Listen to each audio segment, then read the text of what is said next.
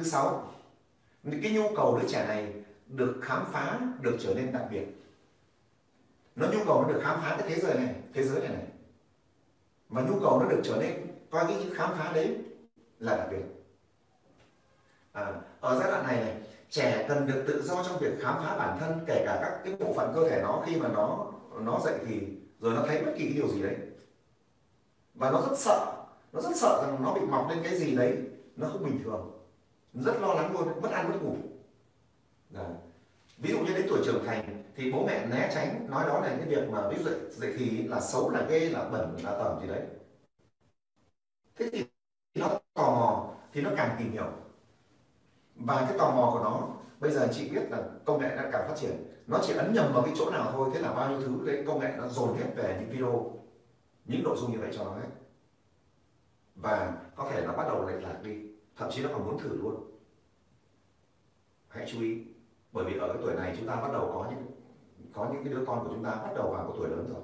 Hãy chú ý điều này, khi mà cái công nghệ nó đang tràn ngập như này, bố mẹ không giải thích cho nó một cách rõ ràng để nó hiểu thấu đáo, một lần nó đi mò nó tìm thôi là video nó đổ về ngay tức video. Yeah. Yeah. Thậm chí này, nếu những gia đình lại còn coi là cái việc mà lớn lên dậy thì là xấu, là ghê, thì thậm chí cái đứa trẻ này nó coi là thật sự, và thậm chí nó còn mất đi cái năng lượng tình dục mà trong thiền thì gọi là cái năng lượng cái à, cái luân xa luân xa hai, là cái năng lượng nó lãng mạn, năng lượng được hưởng thụ cuộc sống này thì nó mới thăng hoa, nó mới sáng tạo. Thì cái này nó làm thui chột.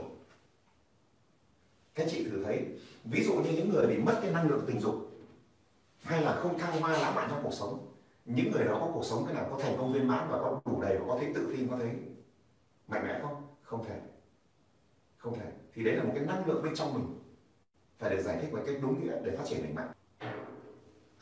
Rồi đấy là cái cái nhu cầu thứ sáu, nó được khám phá, nó được trở nên đặc biệt, cũng lại bị xâm phạm. Tiếp theo này, nhu cầu thứ bảy, nó được cảm thấy cái thế giới này an toàn khi nó ra đời, nó cảm thấy thế giới này phải an toàn. Đó là gì? Nó có cái sự kết nối về cảm xúc với bố mẹ để nó cảm thấy an toàn. Nó luôn luôn nó cần được bảo vệ. Nhưng trong cái đó chỉ chúng ta thực tế cuộc sống thì thấy này. Có thể thực tế cuộc sống vì nó sinh ra trong gia đình mà bố mẹ nó không có đủ đầy về hiểu biết hay đủ đầy về năng lực, cho nên điều kiện kinh tế rất là hạn chế. Và bố mẹ có những cái mâu thuẫn vặt về cơm áo gạo tiền, rồi trách móc, rồi chì chiết nhau, và đã không chú ý đến cảm xúc của trẻ nhỏ khi mà nó chứng kiến bố mẹ nó ứng xử với nhau, và nó cảm thấy không an toàn với cái thế giới này. Và đây là lý do mà lớn lên sau này thậm chí nó không lập gia đình luôn.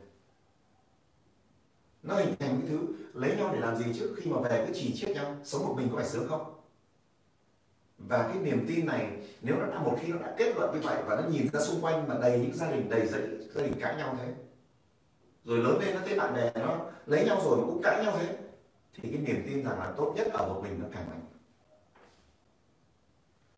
Dạ, nó cảm thấy không an toàn, không tốt, không được hỗ trợ xung quanh, thì sau này trưởng thành nó sẵn sàng là những người tự bẻ xù lông.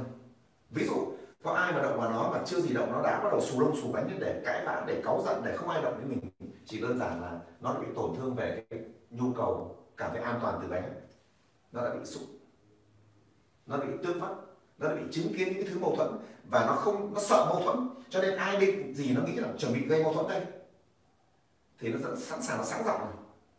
Làm sao? Thế muốn gì? Tại sao lại hỏi thế? Nó sẵn sàng xù lông xù cánh để thì chặn ngay cái giao tiếp của một người khác với mình. Đấy, thì các chị sẽ bắt đầu nhìn cuộc sống ở ngoài kia, thì chúng ta sẽ thấy những cái người mà có cái lối giao tiếp như vậy, thì chỉ đơn giản là tuổi thơ ngày xưa họ đã bị tổn thương như vậy. Nhu cầu thứ tám của đứa trẻ là nhu cầu xúc chạm về thể xác, là xúc chạm. Đấy, nó được ôm ấp, được yêu thương. Đấy. Nó muốn được bố mẹ ôm hôn, nó thích lắm. Thì tôi đã coaching cho một bạn, coaching cho một bạn ở bên Mỹ.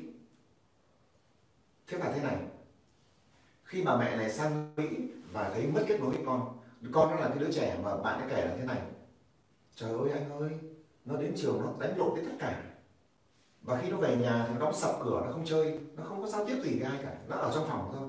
chỉ có ăn cơm nó ra thì nó ăn, xong lại vào phòng nóng sập, không giao tiếp không gì cả, em cảm thấy bất lực quá. Rồi sau đó thì tôi coaching, à tôi coaching với bạn ấy. Thì coaching mà khi cho bạn ấy bắt đầu vào vai cái đứa trẻ thì bạn trả lời này, tôi mới hỏi, sau khi hỏi chuyện người mẹ đã biết hành trình của đứa trẻ rồi thì tôi mới hỏi là à, à cháu ơi chú hỏi này, à cháu có nhớ không cái cái hồi mà cháu hai tuổi không? Rồi là có cái hôm đó là mẹ cháu đi sinh em bé về, sau đó thì mẹ cháu vào nhà rồi thì ôm chầm lấy cháu, mà hôm đấy là sao là cháu cứ tảng lờ đi, cháu chẳng ôm lại hay sao? Thế sau nó nói thế này, cháu ghét, tự nhiên bỏ bỏ đi đâu mười ngày, về nhà xong lại, lại ôm chầm vào cháu, cháu ghét. Rồi thế bà mẹ kể là sau là à em nhớ cái đoạn đấy rồi, sau nó còn nó còn quay mặt vào tường, ôm nó xong nhé, buông nó xong nó đứng vào tường, nó quay mặt vào tường. Thì tôi có hỏi tiếp mà thế thì tại sao rằng cháu không ôm thì cháu quay mặt vào tường và cháu ghét? Rồi tôi còn một chi tiết nữa, vậy thì tại sao từ hai hôm sau khi mẹ đang ngồi trên gác thì cháu mẹ lao lên ôm cổ mẹ và khóc lớn như vậy, mà khóc hoài mẹ dỗ không được, khóc với ba tiếng đồng hồ vậy? Thì đứa bé này nó nói rằng là con sợ mất mẹ, con sợ mất mẹ. Đấy nhá, chỉ đơn giản là mẹ đang phải chăm em bé và không để ý đến nó thì nó nghĩ là nó mất mẹ rồi, ai đã dành của nó rồi, nó không nghĩ đấy là em nó. Và thế này, nó còn nói luôn này, mà chú ơi, con chỉ muốn dành cái con búp bê để con ném xuống đất này. Và con búp bê nào? Và cái đứa đấy, cái đứa mà mẹ con vẫn bế đấy, và con dằn để làm gì? Con dằn để con ngồi vào chỗ đấy, bởi vì mẹ con cứ bế nó đung đưa này này, con muốn ngồi vào chỗ đấy. Đấy, con chỉ muốn dằn con búp bê đấy, ném xuống đất, để con ngồi vào cái chỗ đấy. Đấy chưa thấy chị? Cái đứa bé nó có hiểu gì đâu, nó chỉ nhìn trực diện vấn đề đấy và nó nghĩ là như vậy. Đấy, cho nên hãy cẩn thận với những cái, những ngôn từ, những cái ứng xử của ta trước mặt đứa bé, đặc biệt khi nó càng bé, càng phải chú ý. Đấy. Nghiên cứu là một nghiên cứu của Mỹ chỉ ra rằng này, những đứa trẻ trong viện mồ côi, nha, những đứa trẻ vô thừa nhận đấy, nó sống trong viện mồ côi, dù nó được ăn uống rất đầy đủ, nó vẫn bị ốm yếu, ốm yếu về mặt thể chất, kể cả nhận thức cũng thể chất. Bởi vì sao? Bởi vì khi ta ôm thì bất kỳ với ai thì đó là khoảnh khắc cực kỳ liên thiêng, và trẻ em thì cần phải được ôm, ôm ấp xúc chặt. Được. May mắn là tôi đã làm cái điều này được, mới có mới gần đấy một năm đấy thôi, à, là bắt đầu mà cái chị Nguyễn bắt đầu ôm những đứa con của mình khi đi xa rồi khi về rồi khi rời đi. Thế mà mở đầu ôm thì nó kháng cự ghê lắm nhá các chị, nó vùng vằng nó tay lại là kháng cự, bởi vì nó thấy một cái gì đó nó rất là ngại ngần, thì nó đã có tổn thương ngày xưa cho đến bây giờ thì cho đến bây giờ thì bắt đầu nó quanh rồi, nó muốn ôm. Và ngày nào mà tôi về tôi quên ấy, nó bảo bố là gì con, à con nhớ là hôm nay là bố chưa ôm con, con chưa ôm bố, và à đúng rồi đấy. Và bây giờ chúng nó là mười một, mười ba tuổi, tuyệt vời anh chị, và cảm thấy vô cùng hay. Nào thế thì sự thật ở đây các chị có ôm con mình không? À khi đi làm, trước khi đi có ôm không, hay trước khi chúng nó đi học ấy cũng có nhảy ra ôm không, trêu nó không, hay khi chúng nó về có chào đón ôm hôn không? Vậy thì ở nước ngoài người ta làm cái điều này rất thường, nhưng mà ở Việt Nam thì khó đấy. Chúng ta chỉ ôm nó khi còn bé tí, nhưng khi bắt đầu nó lớn lên là chúng ta bắt đầu tách cái điều này rồi. Mà trong khi rằng những cái khoảnh khắc mà ta ôm ai thì nó cực kỳ thiêng liêng. Có phải bạn đi đâu về bạn được ôm lấy đứa trẻ không? Bạn thấy hạnh phúc tuyệt vời không? Rồi khi lớn lên bạn ôm người yêu chẳng hạn đi, cái lúc mà còn yêu say đắm đấy chứ không phải bây giờ, thì có phải là gì, được ôm một cái mà mọi thứ nó cứ rùng rùng rùng rùng, nó điện tê chạy khắp không? Nào đấy thì cái đứa trẻ nó cần ôm như vậy. Rồi nghiên cứu chỉ ra rằng gì, để tồn tại thôi một ngày ta cần bốn cái ôm, để hạnh phúc một ngày ta cần tám cái ôm, và để sáng tạo một ngày ta cần mười hai cái ôm.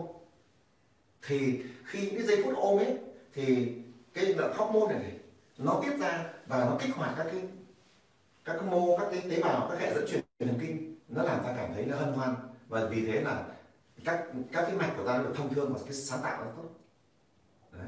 Và ôm cũng là cái kết nối. Nào nhá, nhu cầu được xúc chạm đến thể xác. Nào hãy chú ý điều này với con cái mình. Nếu không nó ra ôm cổ mình cái là đi ra chỗ khác, bố đang làm việc đi ra chỗ khác, thậm chí ta còn đẩy nó ra.